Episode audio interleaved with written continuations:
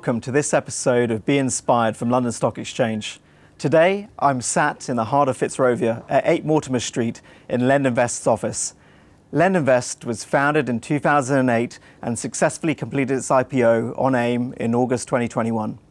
This is a technology driven asset manager focused on property finance, which on one side of the platform connects some of the largest investors with this interesting asset class, and on the other provides short-term funding and development loans to underserved borrowers such as landlords and property developers, and is quickly expanding into the buy-to-let market as well. The company's just passed 2 billion pounds of AUM, and let's go and meet the guys and learn more about what they're up to. Rod and Christian, thanks very much for joining us today. How are you both doing? Great, thank you. Yeah, thanks very much. It's great to be here. Christian, tell us how you met your co-founder Ian and how the LendInvest story started. Yeah, sure. So um, I actually didn't know Ian that well when, when we set up the business. I met through a, through a mutual friend, and I guess the initial genesis of the idea was, as you mentioned, we, we set up in 2008.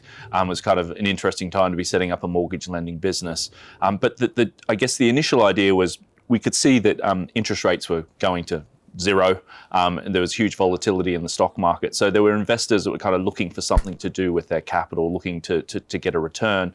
Um, at the same time, there were borrowers that were looking for funding. You know, um, through the financial crisis, banks had pretty much stopped lending. So it was kind of there were two parties that we could see we could match together. Um, and in some respects, the, the initial genesis of the idea is, has remained to, da- to today. So we are sort of matching those those two parties. Um, but today we're very focused on technology and we're very institutional in terms of our funding base. So large institutions funding us, um, and and we're using technology to service our customers, um, you know, as we do. And, and, Christian, when did you meet Rod and um, you know, decide to pass on the CEO baton? We meet so many founders who like to stay in control, but I guess it's slightly different for you. Um, t- tell us a little bit about that. Yeah, sure. So I think um, it was about late 2019. Um, Ian, Rod, and I were sort of having serious discussions around it. But Rod's been in the business for, for a long time, and so I think in, in many respects was kind of a, a, key part of us growing the business and you know part of the core team. So I think we felt really lucky that there was kind of a natural successor to pass the baton on to, um, and I could see that um, there were some people that could do the job better than me. So uh, uh, was you know very happy to hand it on and. Um, you know that was 2019. It was 20, it was the start of 2020 when um, Rod sort of came on board as CEO, and, and, right as we went into COVID, so kind of got the ultimate baptism of fire in, in that role, and you know, and the business has continued to, to perform exceptionally well and, and, and be really successful. So uh, it, has been it's been a good good passover, I would say, of, of that role. And Rod, what's your background, and what's it been like working with Christian and Ian so heavily involved in the business? So, so I've actually been in LendInvest for, for over seven years. So LendInvest has been a big part of my career. Um, and I, I, joined LendInvest to lead the sort of capital markets and fund management sides to the business. Um, and then, as Christian said, took over as CEO uh, just just over two years ago. Um, so you know, LendInvest has been a cool part of my career. It's been fantastic working really closely with these guys. I joined the business when it was just 30 people. So um, when you're in a small company, you sort of all muck in and do everything together. So it's been a great, a great experience. And what a fantastic story today. You started in 2008, you're profitable by 2015, you hit a billion pounds of AUM by 2019, you decide to list in August 21 and a successful IPO in that. Um, what drove you to list at that juncture? Yeah, it's interesting. I mean, I guess we've always aspired to, to be a listed business. I think um, I guess for Ian and I as entrepreneurs, we kind of saw it as the, the holy grail of, of the journey, sort of um, to take a business to listing.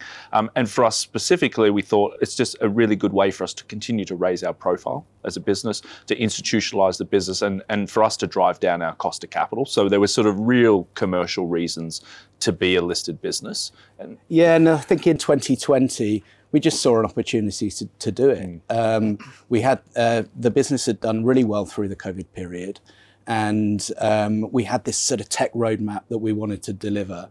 And we could see the opportunity to raise capital and we could accelerate the delivery of that te- tech roadmap. So a lot of things came together that, that made uh, 2021 the, the right time to do it. I love this case study because you weren't a unicorn when you listed and you've been hugely successful. Um, what advice would you give to other founders looking at an IPO right now? Tell us about the process, the good, the bad, the ugly. Don't hold back, guys. I think yeah, you don't you don't have to be a unicorn. In terms of the good around the process for us, we were able to do it quite quickly. So we literally, you know, had it was from a board decision at sort of the start of April where we said, yeah, let's go and explore an IPO, just sort of mid July um, being a listed company. So three and a half months we were able to do it. So I think I think if you if you really focus on it, you can do it in a very condensed way. It's a hugely exhausting and distracting process, but it doesn't have to go on for a huge um, period of time. So I think for us that that was a real positive, wasn't it? Yeah, in terms of the bad and the ugly, the the the, the most challenging thing is the uncertainty all the way through that period.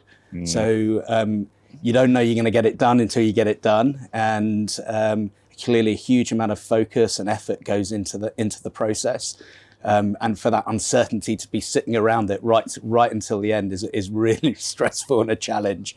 Um, but but but as as Christian mentioned, the way that we controlled that was by condensing the timescale as, as short as possible to to be in that period of uncertainty for as little period as possible.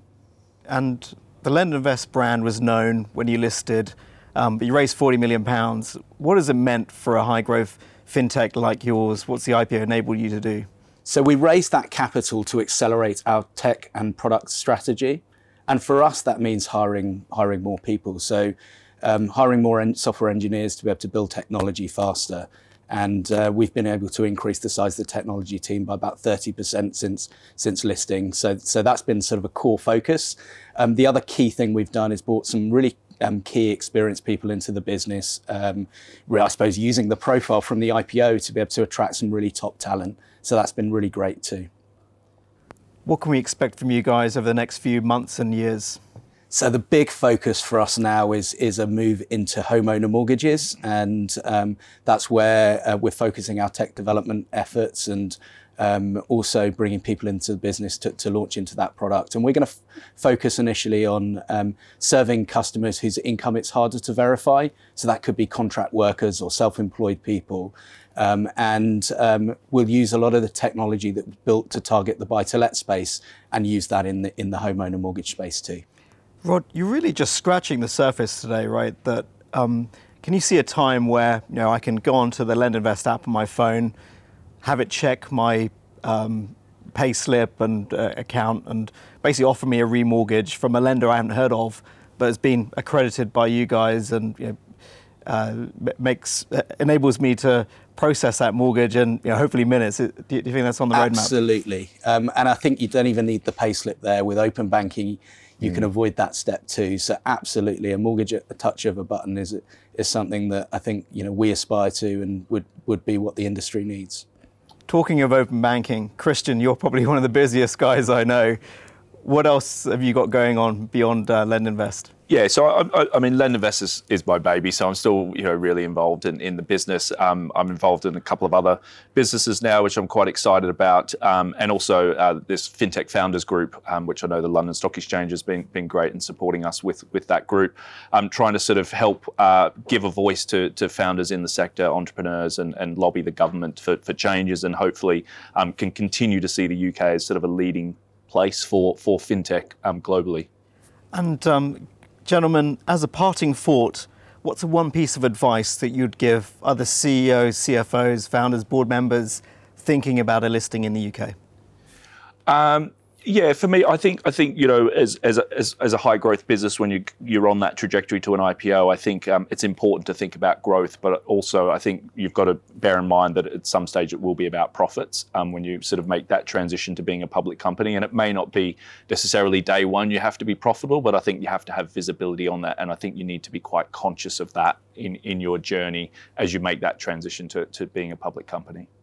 And for me, it's it's not to get too distracted. Um, stay mm. focused on delivering that strategy and delivering the mission. Super, guys. What do you like to do for fun when you when you're not working? Go on, Christian. wow, we were just talking before. I, I, I, do my Peloton. I sort of got a young family. I mean, I kind of yeah. if that's fun, then yeah. Um, for, for, some. Yeah, for some. Yeah, exactly. not, not yeah, yeah. Yeah, I'm, I'm not on the Peloton anywhere near enough. and look, I love skiing. That, that's been, been something that I've been able to do this year. So that's, that's a passion of mine. Well, thanks very much, Rod and Christian, for sharing your time with us today. I really appreciate it. And it's great to get this story out into the open. Thanks, Neil. Yeah, thanks, Neil. Thanks very much. Thanks for joining us today. You can find more videos and podcasts just like this one at www.londonstockexchange.com.